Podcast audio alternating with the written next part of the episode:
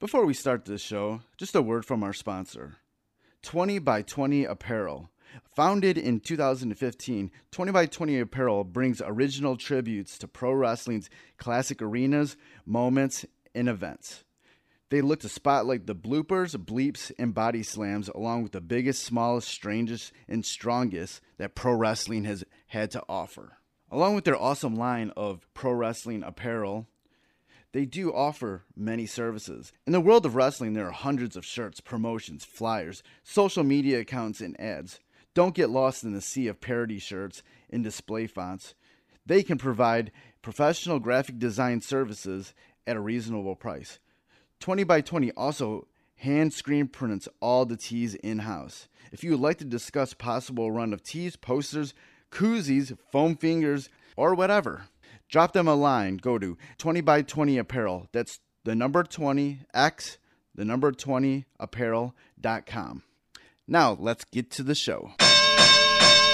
Fresh, is the word.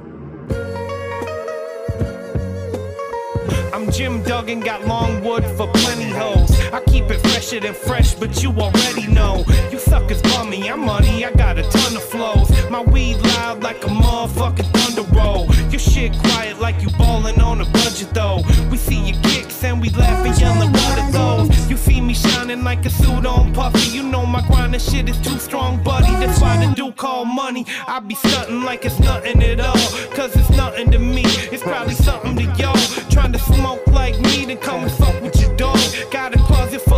You can't cop it tomorrow. And I'm fresher than the freshest. You can tell it's in my essence. Bitch, you see the way I'm rapping. Yes, I do this shit to death. Tell I'm running out of breath. I tell somebody cut a check. But either way, you know it's fresh. Either way, you know it's fresh. Fresh. We. Fresh,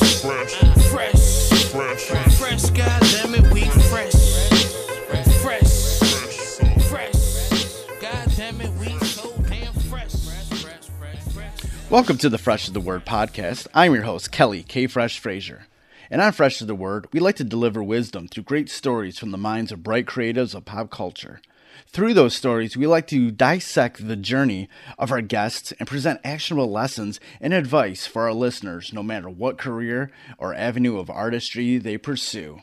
And before we get into this episode, I want to give a shout out to Knox Money, Bang Belushi, and Foulmouth for the theme music for Fresh is the Word. And if you would like to support the podcast, you can always go to freshesthepodcast.com and just share any of the links for any of the episodes on any of your social media platforms. And also, you can subscribe to Fresh is the Word pretty much anywhere that podcasts are streamed. And that includes Apple Podcast, Spotify, Stitcher Radio, pretty much everywhere. And please rate and review, especially on Apple Podcasts. It will definitely help out the show. If you want to contact me, you can always reach me by email at djkfresh at gmail.com, or you can follow me on Twitter and Instagram at kfresh is the word, and on Facebook at facebook.com slash kfresh. And you can also follow Fresh is the Word on Twitter at fresh is the word, and that's is with an IZ, Instagram at fresh is the word podcast, and Facebook at facebook.com slash fresh is the podcast. And this is episode 157. And the guest for this episode is Detroit hip hop artist Chris Orrick, who just released his newest album, Out to Sea, via Mellow Music Group. Orrick already has a vast discography of music that touches on his own personal experiences and his views on the world going on these days. During our conversation, we talked about the new album, his creative freedom, making music while not expecting stardom, and much more. Before we get into this interview with Chris Orrick, I definitely want to remind you how you can support the podcast, and you can support the podcast via Patreon. Go to patreon.com slash fresh the word, and there's all sorts of tiers starting at $1 per month, and you can help me out, help out Fresh the Word. And I just dropped a new Patreon only exclusive podcast episode with an interview with Jay Dilla's mom, Maureen Ma Dukes Yancey, that I recorded from her, you know, from their home in May of 2009. Uh, it's the first part of the two-hour episode or two-hour interview that we did. Uh, the next episode number five will be the second parts. So I had to break it up because it was really long. So go over to uh, patreon.com slash fresh is the word to sign up. And there's all sorts of different tiers that you can be a part of and actually be a part of the show. So please do that. Please spread the word on Fresh is the Word as the main podcast, the Patreon. We've got so many goodies lined up. I have so many interviews in the can right now, so much good stuff coming up. So please, you know, spread the word, share links, tell your people. That would be great. Thank you. And uh, let's get on to this interview with Chris Orrick. You've already, in my opinion, had have had a great discography of music in your music career. Um, when you were, uh, yeah, no problem. Going into Out to Sea, what were you sort of trying to accomplish? You know, how does this album sort of differ or continue on from what you've been doing in the past? Um, I think that when I was, you know, honestly, this is one of the first records that uh, that I've really done that I didn't really have like a preconceived idea of where I wanted to go with things. Um, I really just kind of started collecting beats from like, you know, I, I do have people like Nolan, Nolan the Ninjas on there that produced, um, you know, some some people that I have worked with in the past, but I kind of wanted to work with some different people, so I put out like feelers on Facebook and uh, Twitter asking for, for people to submit beats, and I ended up finding a few like really dope people from uh, a couple guys from overseas, uh, UK actually, um, uh, SIM Productions and uh, Suki Beats, and that kind of started it for me. Like that's where really got things going with like just the ball rolling, and the beats just kind of had a different vibe to me. They had a more upbeat, kind of bright vibe, which I'm usually not known for. Um, for people that are going to listen to my uh, my discography, it's usually pretty dark, but um, I mean, it's still like for me, still that. But I think I wanted to just sort of uh, the, the headspace I was in. I've been kind of like isolated, and just the internet has been driving me crazy. And kind of writing from that perspective of like feeling like I'm out on an island, and I feel like a lot of us feel like that, where the internet, whether it's politics or whatever, kind of puts us in this like binary position of like you choose one side and then and not knowing how to like find your place and feeling like I just don't know if I relate to a lot of the shit I see online anymore. Um, so conceptually, that's where it came from. Sonically, it was sort of that, but I think it's you know it's it's not as deep you know as I just made it. It's you know on its nine tracks about you know my me being introspective as usual. So From you know, from your last album, you know, how do you feel like you know you've grown? You know, what's different from when you were uh, writing the last album?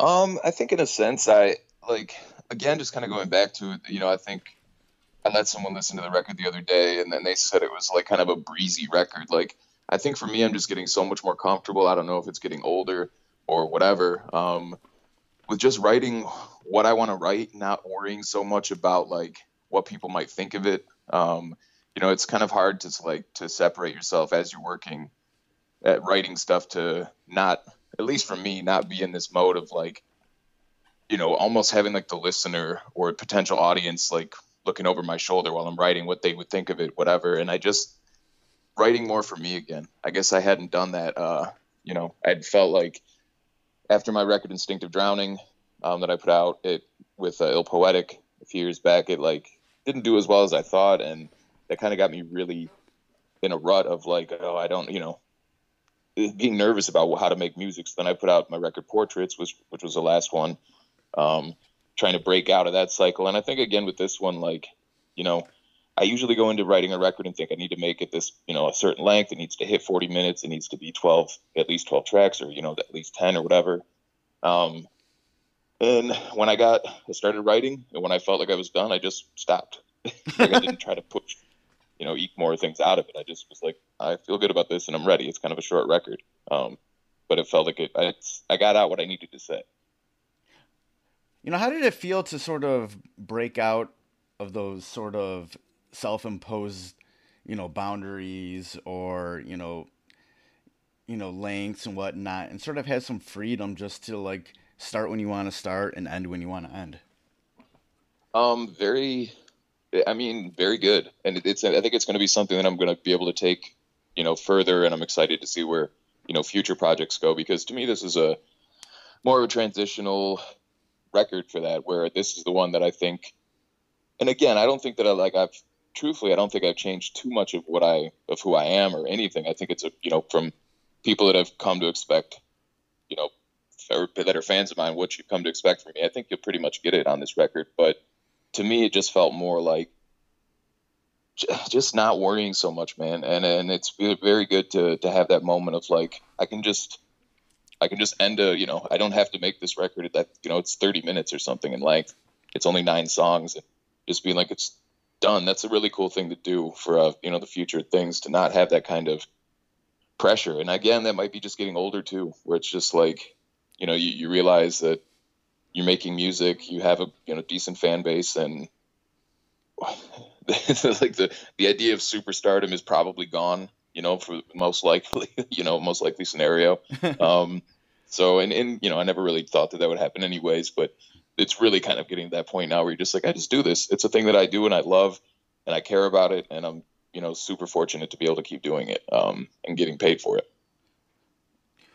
Was you know was there any moment or anything that happened that sort of put you in that place where you maybe just stop worrying so much? Do you, you remember the time when that sort of energy started to shift? Yeah, I think that like I, you know, I had, um, like I said, my you know my record Instinctive Drowning didn't do very well. I had a couple of tours that I had lined up, you know, for the following year um, that ended up falling through, and I just got really, really, really depressed. Man, I didn't make music for a while, um, probably one of the longest, you know, since I was a teenager, probably one of the longest breaks that I'd had of not writing uh, for a while. And then I made portraits, um, which was more, and part of what portraits taught me, the you know, the previous record was kind of again not really going into it with a big focused idea and just kind of making songs, just doing. I like this beat. I'm going to write a song to it, and not like worried about how it's going to fit or you know where it's going to make sense. And then um, it was it wasn't it wasn't like a one moment thing. It was this kind of slow process of getting portraits out. I also changed my name from red pill to chris Orrick at that time. Uh, so that was scary and it ended up being pretty much okay uh, for the most part. Uh, you know we were really worried about sales and stuff and we've been building the red pill brand for years. And uh, to have that go smoothly and then just kind of come out of there and be like oh yeah i can do this i know I'm comfortable with this. I've been doing it for a long time.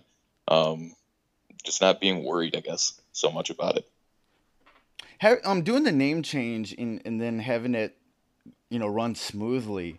Did that, uh, you know, put anything in your mind that hey, I can be a little bit more adventurous with, you know, stuff that I'm doing?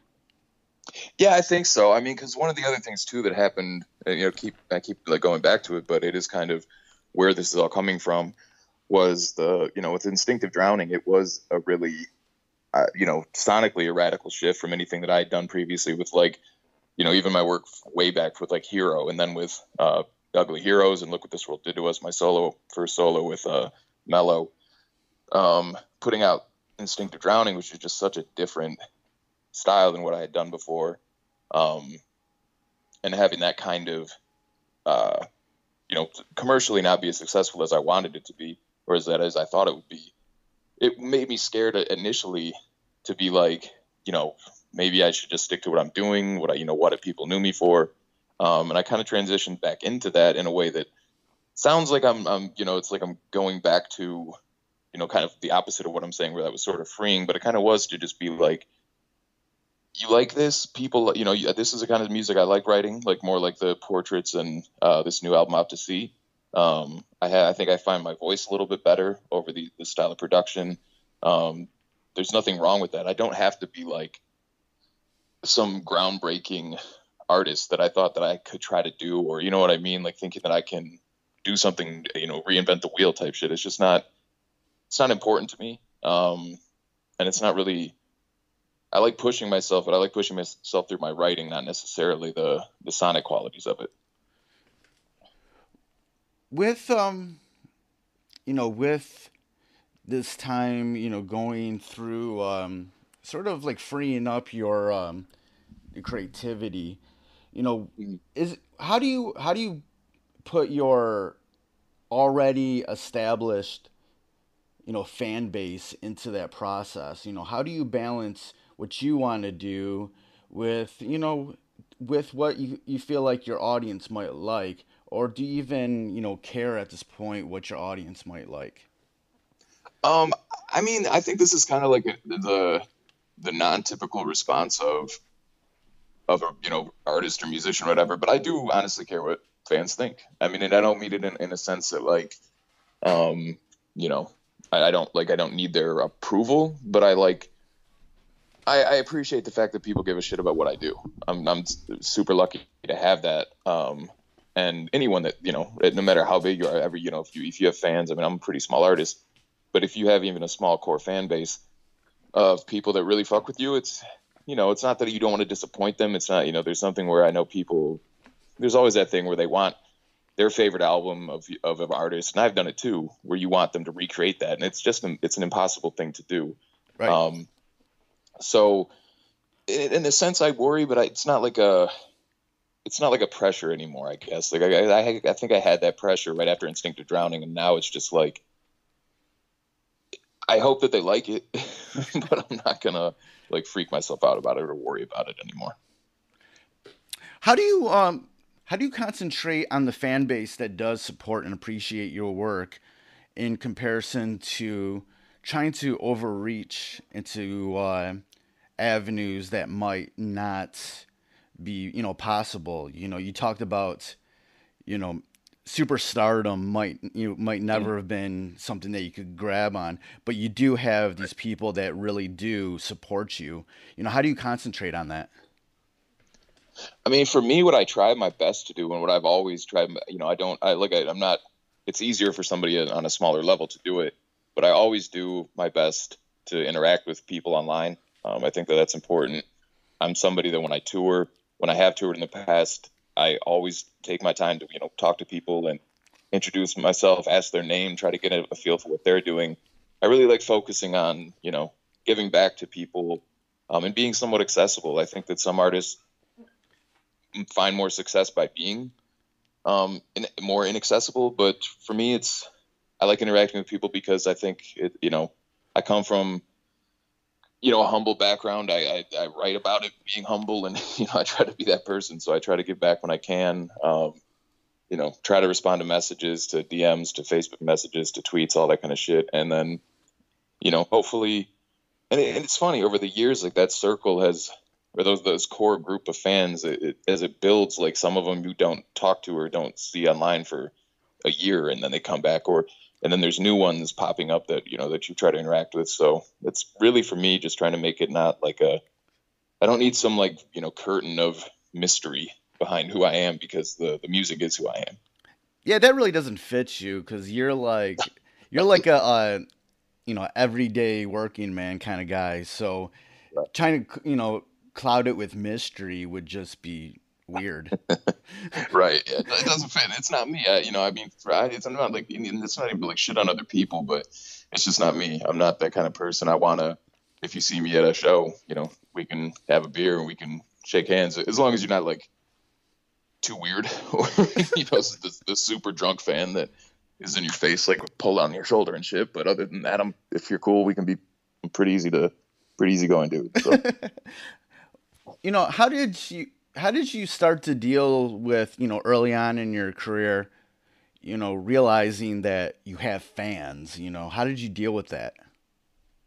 It's a weird thing man. I mean it is very it's strange. And i don't think that like for me i think the first time that i recognized it and you know this was being kind of a you know uh, was working with apollo brown and the ugly heroes uh, stuff when we went on tour in europe. And like you know we get to we did one show and then we get the next show was in Paris and the, the show runner comes to pick us up and you know ask him how ticket sales are doing. And he, you know, it's not a huge venue; it's like 500 cap venue or something, but he says it's sold out. And I was like, holy shit! I, we're like playing a sold out show in Paris. That's un, like unbelievable to me. You know what I mean? And then to have that, the people like knowing your word, you know, people from Paris. I mean, French. They speak French. You know, rapping every word and shit. And it was weird, really weird thing and really humbling thing and cool thing and, and honestly kind of there's like this I'm, I'm a fairly intro, introverted person, but you know, like if you don't know me, but I'm pretty extroverted if you get around me, and especially if I've had a few, you know, we've had a few drinks or something, whatever. However, you end up doing it or hanging out at a party, it can be pretty loud and you know, outgoing. Um, so to have to have people walking up to me at shows that I don't really know, it's sort of a, you know, I've been told like like a like I'm almost like too humble, like in a negative way. Like you can almost like it's like I'm trying to hide, you know. But I really am. Like kind of it's awkward to have people come up to you and tell them tell you that you know certain things, you know, very positive things about you. I don't I don't take compliments well. I guess I don't know how to deal with it well because I get all embarrassed and shit. So Join the um, club. but it's yeah, exactly right. It's it's awkward, and I know you're like that. You're I think we're kind of similar in that sense. So yeah, that's something I finally am like starting to get out of. You know, being a little like mother, more. hey fresh man, you've been doing this shit for a long time. You've been in it. You know what I mean? Like shit like that is like, and that's how and that to to just accept like people respect you and what you do and what you've done. You know, and that's Thanks. that's dope as hell. Yeah, but just like for a long time, I just didn't really believe it. right. Yeah, that is a funny thing, man. Like trying to figure out like how to how to accept that you are like, you know, I think a lot of people go through that, whether they're artists or not. You know what I mean? Like even just regular, everyday people finding their self worth and realizing how the good parts of themselves that should be celebrated. Um, it's hard to do. Right, you're like, why? Why are you? Um, why should I celebrate this thing that I did? It's no big deal. Whatever. Right. it's it's really no big deal. Then but then after a while, you start to realize the reason why certain things get celebrated about you is because of your character when it comes down Yeah. to it, and the, Yeah. and that oh these people kind of like what you're doing because you're also like a good person also, and Right. You've formulated these friendships and you're it's not like you're doing everything with a ulterior motive you know? It's Exactly. that's you know when you when you realize that oh yeah it's because you're kind of a good dude and you're um you're doing something to support this culture or art form or whatever that's when you're like you know what? I guess i can uh, accept these um, you know these positive things that people are saying Yeah, man, and that and that's just you know I, I 100% relate completely with that. That you know I think especially when people get to know me, I know that I have a very kind of like obviously through the music and in online, you know, I, the my personality that gets shown online is kind of cranky dude, but I think when, you know when people get to talk to me, it's it's not I, I express it through the music like that, and I can be a little outrageous online at points. I hopefully calm that down a, lot, but it's um yeah, man. I, it's I think people get to realize like I'm a you know I I just like to make music, man. I'm just a guy who likes to make music. I have my you know I have opinions and like to put put them online and in person, whatever. But um, for the most part, yeah, like you said, it's about just being a good, positive person. And you know, as much as that, I, that's not how you would describe me through my music. It is more who I am in real life, and uh, um, I think people root want to root for you know, like in your case, like just good good people. When you're good people, it's it's easier to root for that.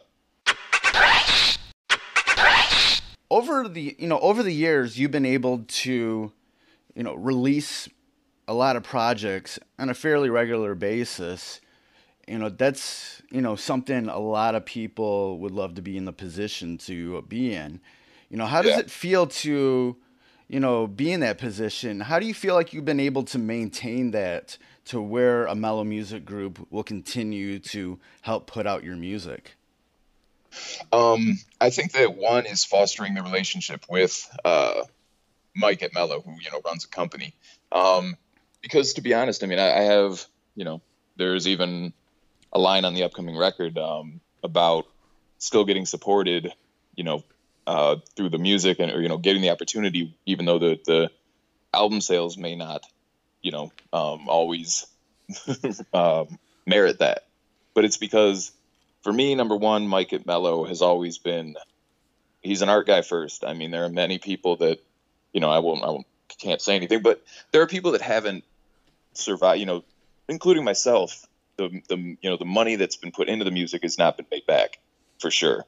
Um, in some cases, and but Mike believes in the art. I mean, you know, there's there are it's like one of those things where the bigger names on the label are able to kind of you know sustain the smaller ones on the label. It's uh, even though the label mates aren't super close, I wouldn't say that about Mellow for the most part. Um, Mike makes it a, a case to make it that way, make it more of a family where the the, the smaller fish are supported by the big fish, you know, um, rather than having just the you know maybe the, a handful of people that are making all of the money, and they do make the money, but you know Mike is not taking home this lavish amount of money to do it. it it's a really a self-sustaining thing. Um, it's a really kind of cool little social experiment. Um, you know, where it really is kind of socialized in a way that you know it's coming from the top and helping to feed the bottom, um, and it's really cool. And it's all about because it's his main ethos. I mean, of course, it's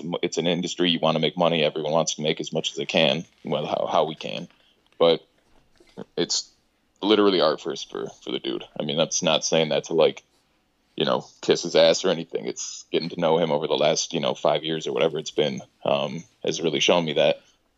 And I think that part of it too might go back to you know Mike knows, uh, you know, it's like that good guy thing. It's, it's supporting a guy that you care about, and you know I consider us friends as well as you know business partners. So um, it's been cool. And again, I'm super fucking lucky to even have the opportunity. So for you know somebody like like yourself, you know, if you had any advice for anybody who who is doing you know similar music as you are, or just in a similar position that you've been in the past, you know, what uh, advice would you give to them to at least you know get that foot in the door to where maybe they can be in a similar position that you would be in, to where you can or they can, uh, you know, you know put out music on a regular basis in in a very professional and proper manner? Um, well i think that starts off by one being professional and proper. That's how you you know i mean for me like especially when i was young um, never being late to shows never being late to you know recording. Um, i mean shit happens of course but you know for the most part trying to treat it like you know like you care about it, like you give a shit. I mean, for younger artists or anybody really, a huge thing to me has always been like, and there are certainly, you know, exceptions to the rule, but right, you know, I, I was always there for sound check a lot. Of, you know, I, I remember being um, running shows or working with shows where artists that, you know, I mean, just frankly weren't that talented were showing up late to just either skipping sound check or, you know, shit like that. It's just the details. Everything is in the details of like being on point with your shit.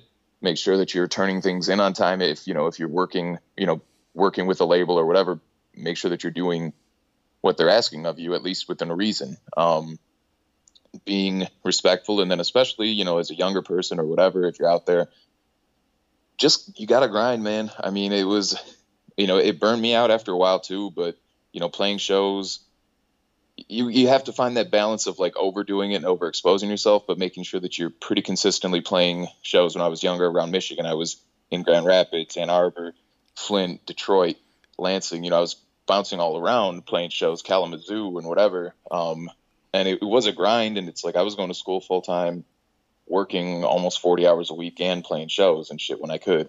Um, so trying to get your name out there, and then you know, unfortunately, the last thing that I would say is you got to get lucky.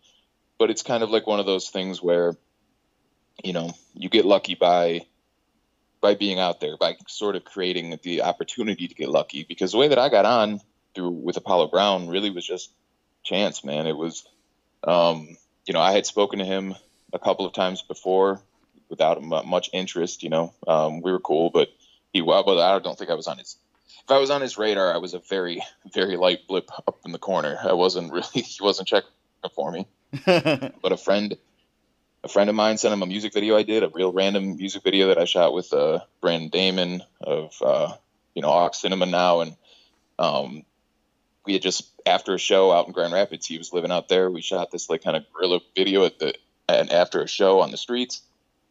And uh, somebody passed it to Apollo, and that's how he was like, "Oh shit, you know, I mean, he had he had a copy of my first record, "Please Tip Your Driver," um, sitting on his shelf when I went to meet him the first time, but it was unopened. He had never listened to it or anything, so he kept it for whatever reason. But it was just sitting there. It's still in the uh, still in the cellophane wrap.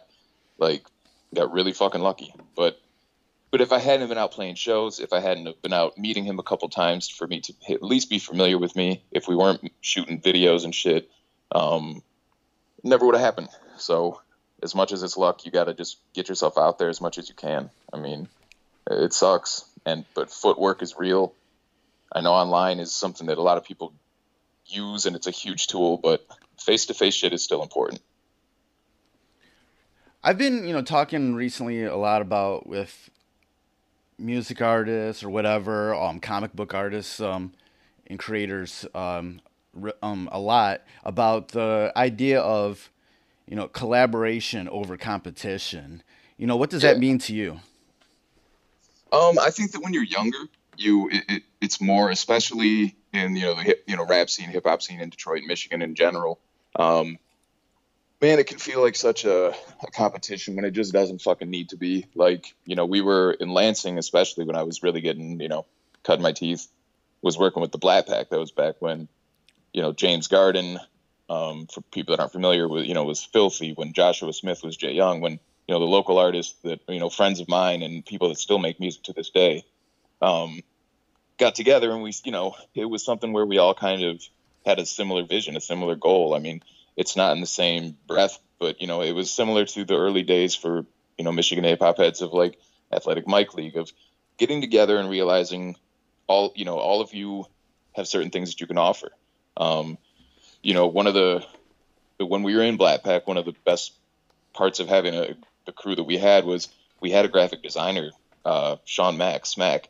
You know, we had um, Will Ketchum and Marcel Williams who had industry connections. Like, it was people that were just kind of and it, you, you get lucky again by being able to be fortunate to be in the right place at the right time to meet those people but yeah it, it's you know i do remember times and you know without saying names of people around the scene that i just felt like either for my own ego or their own ego we didn't um, connect. And it kind of ruined some not ruined but but i think that had we built a, a little better some people in the scene it would have been could have been much bigger uh, at the time. Um, you just lose out a lot on it. And it's very easy to fall into that crabs in a barrel mentality. I do i've done it sometimes. I occasionally to this day i'll be online and you know i catch myself like you know why am i not getting this? And it's ridiculous. Like the it, people are out there just trying to move and make music and and make a career out of something that's very very difficult to make a career out of um, there's no point in having that mentality at all it's can eat at you it sucks it's uh you know, it's it's certainly something that I wish that I had learned a little sooner. Um, no matter how much you're told, though, I feel like as a young person, you know, it's it's a competition and it doesn't need to be ever in any case. So when you know when going into the, the, this new album, you know what were what were some of the topics that you really wanted to talk about?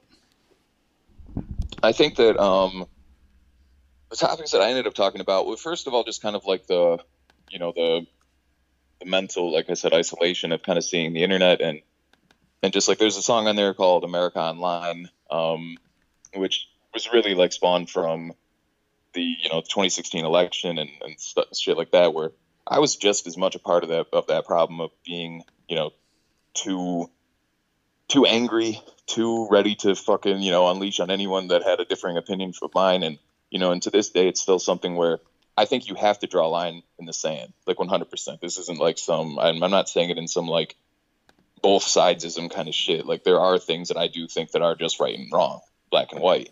But for me, just, it, I think the one thing that, that to me is crazy, and I, I'm just as guilty of it too, is the way that we interact online is just not how we interact in real life in any way. Right. Like nobody nobody talks to anybody the way that they talk to people online. I wouldn't. There were times where I got in arguments with people. I said shit I would have never said to a person in in, in their face because you respect people too much, and you know there are consequences if you say some you know some wild shit to somebody.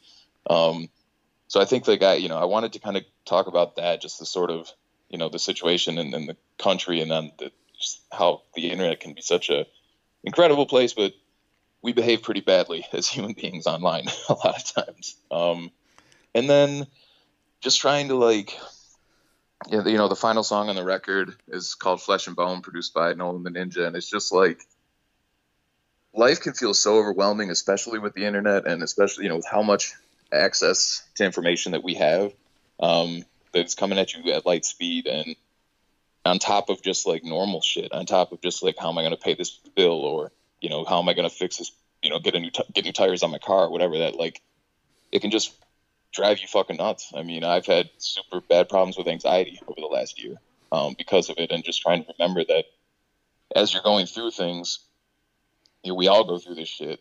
And at the end of the day you'll look back on it and it will not what's driving you crazy today probably will not be a problem even six months from now two months from now. Right. you'll look back on it and you'll get through it. Like people make it make it through. There have been months where you know you're trying to figure out how to how to pay your rent and it's like killing you on the inside and then two months later you you know you've got more money.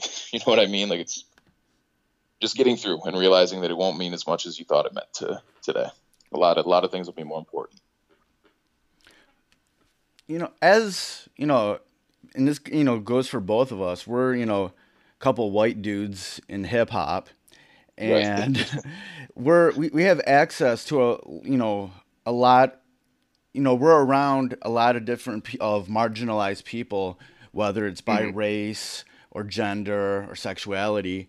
You know, how do you you know, as a person and even through your place in this culture how are you an ally you know what do you feel like um you know being an ally is I mean, I think that I can throw out all the like the cliche ways of you know how to be an ally is, uh, you know, of, of letting you know marginalized voices be the you know the center. Don't center yourself as, um, you know, a white person, a white man, a white straight male, whatever. Um, the thing to me that I think uh, has helped a lot, and I and if people would do this more often is, you know, being an ally. One is.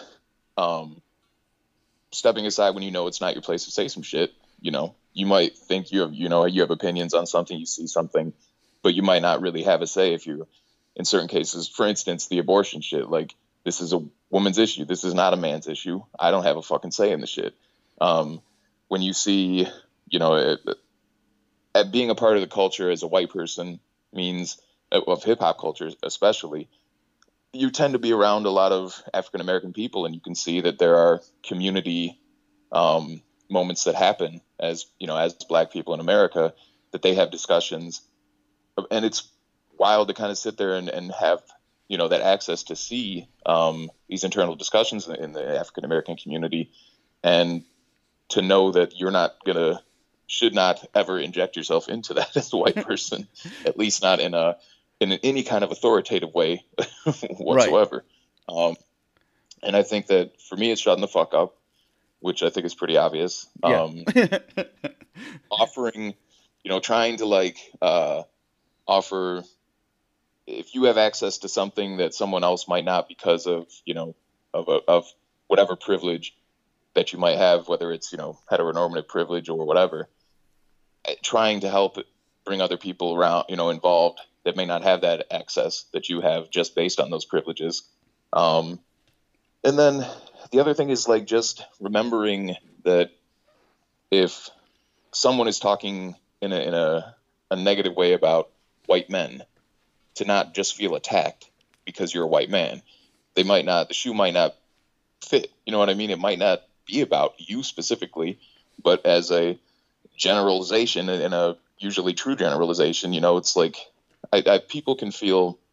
I think that I've seen that a lot online where, you know, you see that, but not all men or not whatever, but not all white people. But of course, that's a given. It's like you don't need to feel so personally attacked every single time right someone critiques white a white cop for doing that. You know what I mean? Like the personal attack thing is just it's very easy to much easier to exist when you realize it's not probably not about you. And if you think it's and if you feel personally attacked though, it might actually be about you. So maybe you should check your shit and look in the mirror. when you were you know coming into the hip hop scene what were some of the things that you learned you know as a white man that maybe you didn't know maybe you didn't know how to act you know didn't realize you uh, should act in a different way was there anything that you learned during those early years or even up until now because even for me i'm still learning some stuff you know Yeah, I mean, I think it's hard. I, I've learned like it's kind of crazy. It's sort of a cop out answer, but like I literally have learned so so much that it's hard to pinpoint like something specific. Um, I think pretty much everything that I just said is shit that I would not have ever learned had it not been for having a diverse group of of people around me. Um, and that I, you know, I'm trying to think like it's not that I didn't know that this happened, but actually like so when you so like as being a, a you know a lot of cases when I was with um, you know working with the Black Pack in many cases I would be the only white person in the group. Um, not always. I mean there are other members of the group that were white, but like going down to like South by Southwest, um, kind of truly seeing racism happen like 100% firsthand where I wouldn't have noticed that before. Like there was a very couple. that's the only. I mean, those are the times that I've seen it. Like we were driving down to South by Southwest uh, in Austin, Texas, from Lansing, Michigan, and getting pulled over. Um, it was me and the other three passengers in the in the car were black. Um, I was the driver. I think I was doing five over. Got pulled over. Uh, the cop was just asking wild ass questions about where we were going, how we were getting there, like really trying to like over and over repeat these questions so that he'd like catch me slipping or something. So this is mind you again for going five over the speed limit. Um, he asked me to get out of the car.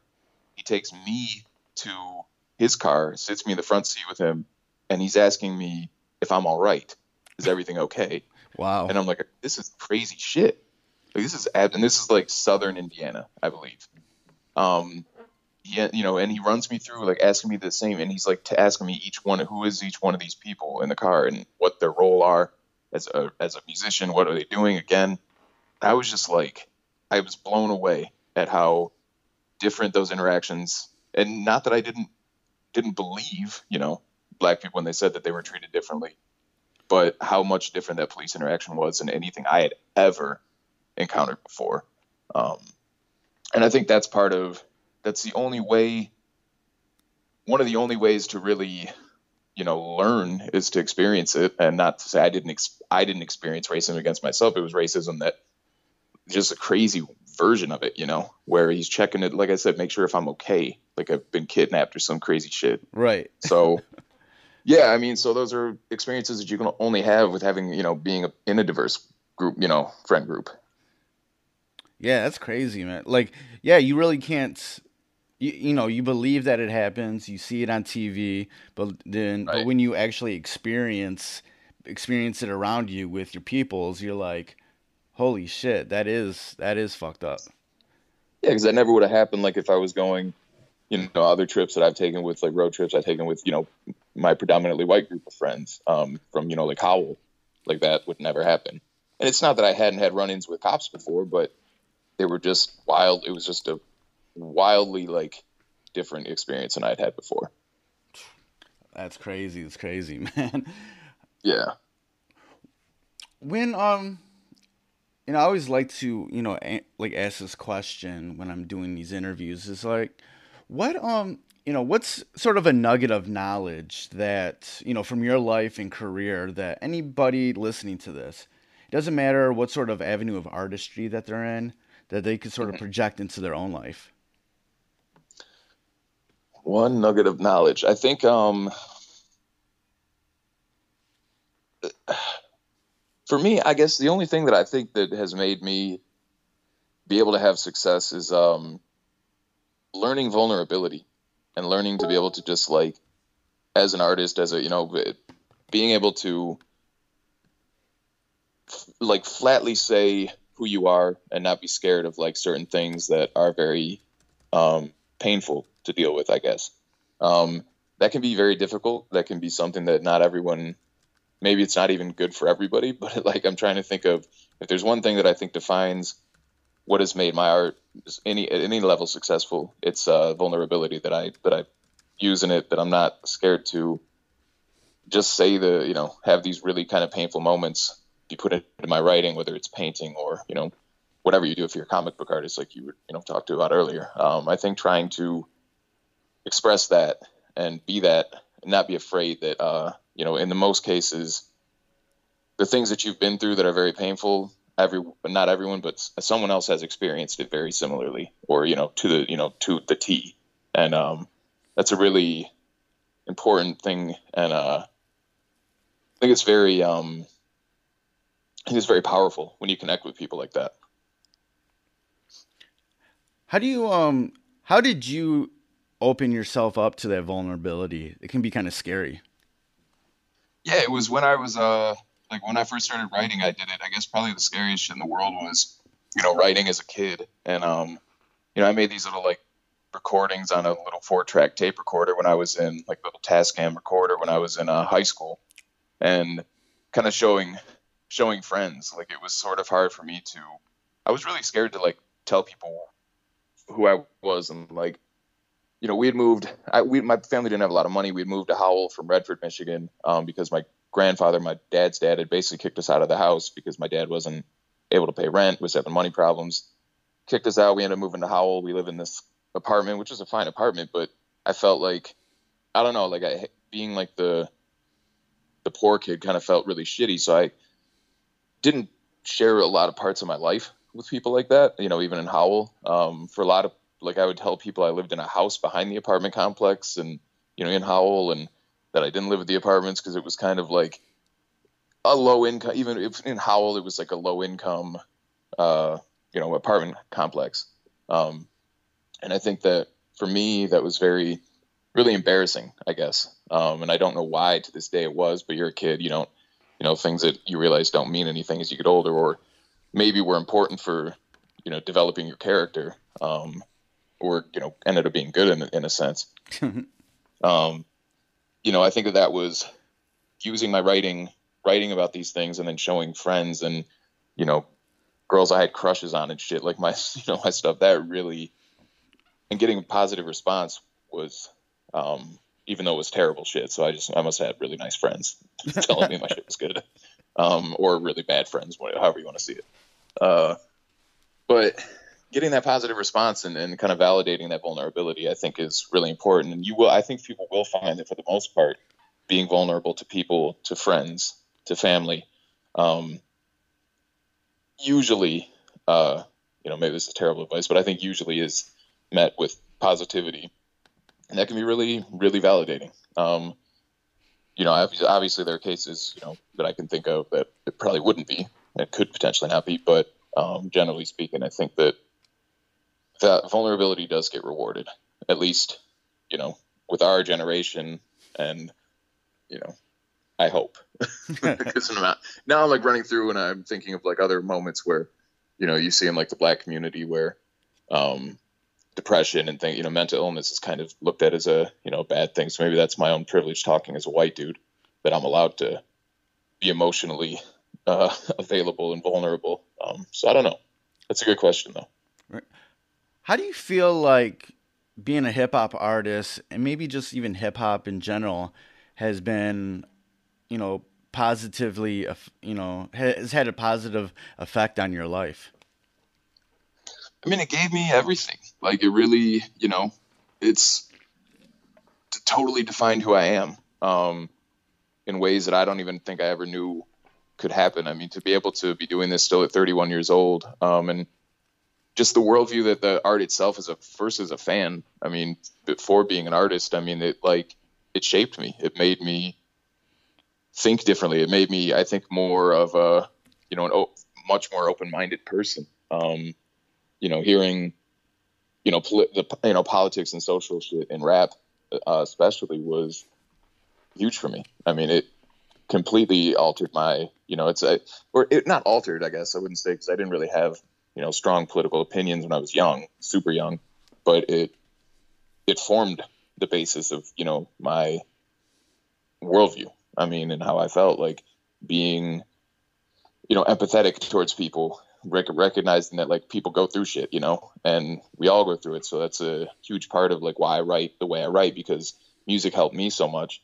Listening to stories that even though that you know they weren't like you couldn't relate with every detail, but you know hearing about you know pa- you know the rappers that had you know parents with you know substance abuse issues, they might have been talking you know about crack or whatever, but I you know for me my mom was an alcoholic and it was very difficult. So just having that relatability, um, you know, uh, from a personal level, a social level, political level, um, taught me everything, man.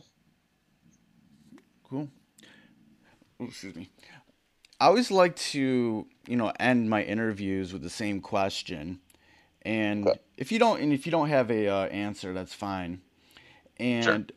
the question is, who is somebody that you would recommend that for this podcast that I could realistically interview that would have some good stories or lessons to talk about? I think um, I don't know if you're in the, into this kind of music, but uh, one of my favorite bands over the last you know probably four or five years is uh they don't go by now, but they went by uh, the name Andrew Jackson Jihad. Um, they're a folk they're a folk punk band based out of Arizona, um, and the lead singer is actually I don't know if he still lives here, but he was living in Lansing uh, for a while. I think his wife was um, getting her doctorate or something at, at MSU.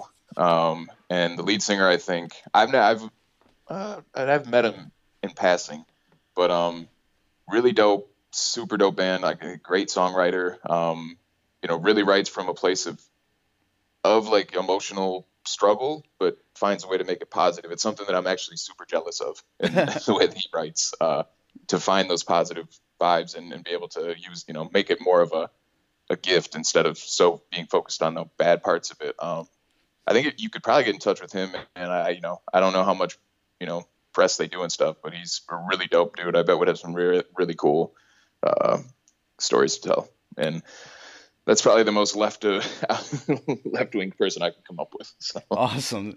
All right, man. It was, it was good talking with you, like always. Where Yeah, can sure. yeah, definitely. Where can people uh, go online to get more information about what you're up to and about the new album? Uh, you can go Twitter at Chris Orrick Raps. Um, you know, when I changed everything from Red Pill, it just ended up being pretty much the same, but with Chris Orrick. So Chris Orrick Raps on Facebook, Chris Orrick Raps on uh, Twitter, Instagram. Uh, you can check out Mellow Music Group is the label that I'm on. Um, that's Mellow without a W at the end. Um, they're all you know on all the on the social media platforms at mellowmusicgroup.com. I'm on Spotify, iTunes, Bandcamp, and anything is under Chris Orrick. So if you see the uh, the big guy, the big white guy with the shitty beard, probably holding a cat in a lot of my pictures, so you, you'll find me. I love those pictures with the cat. Thanks. How's the cat doing? Good man, he's good. He's a he's a jerk, but he's he's a good cat, I guess, for as far as cats go. All right, so that's my interview with Chris Orrick. Go cop that new album out to sea right now. It's awesome. There will be links in the show notes for this episode at freshasthepodcast.com on where you can stream or purchase out to sea and follow everything that Chris Orrick is doing. So again, thank you for listening. Goodbye and good night. Fresh, fresh, fresh, fresh, fresh, fresh is the word.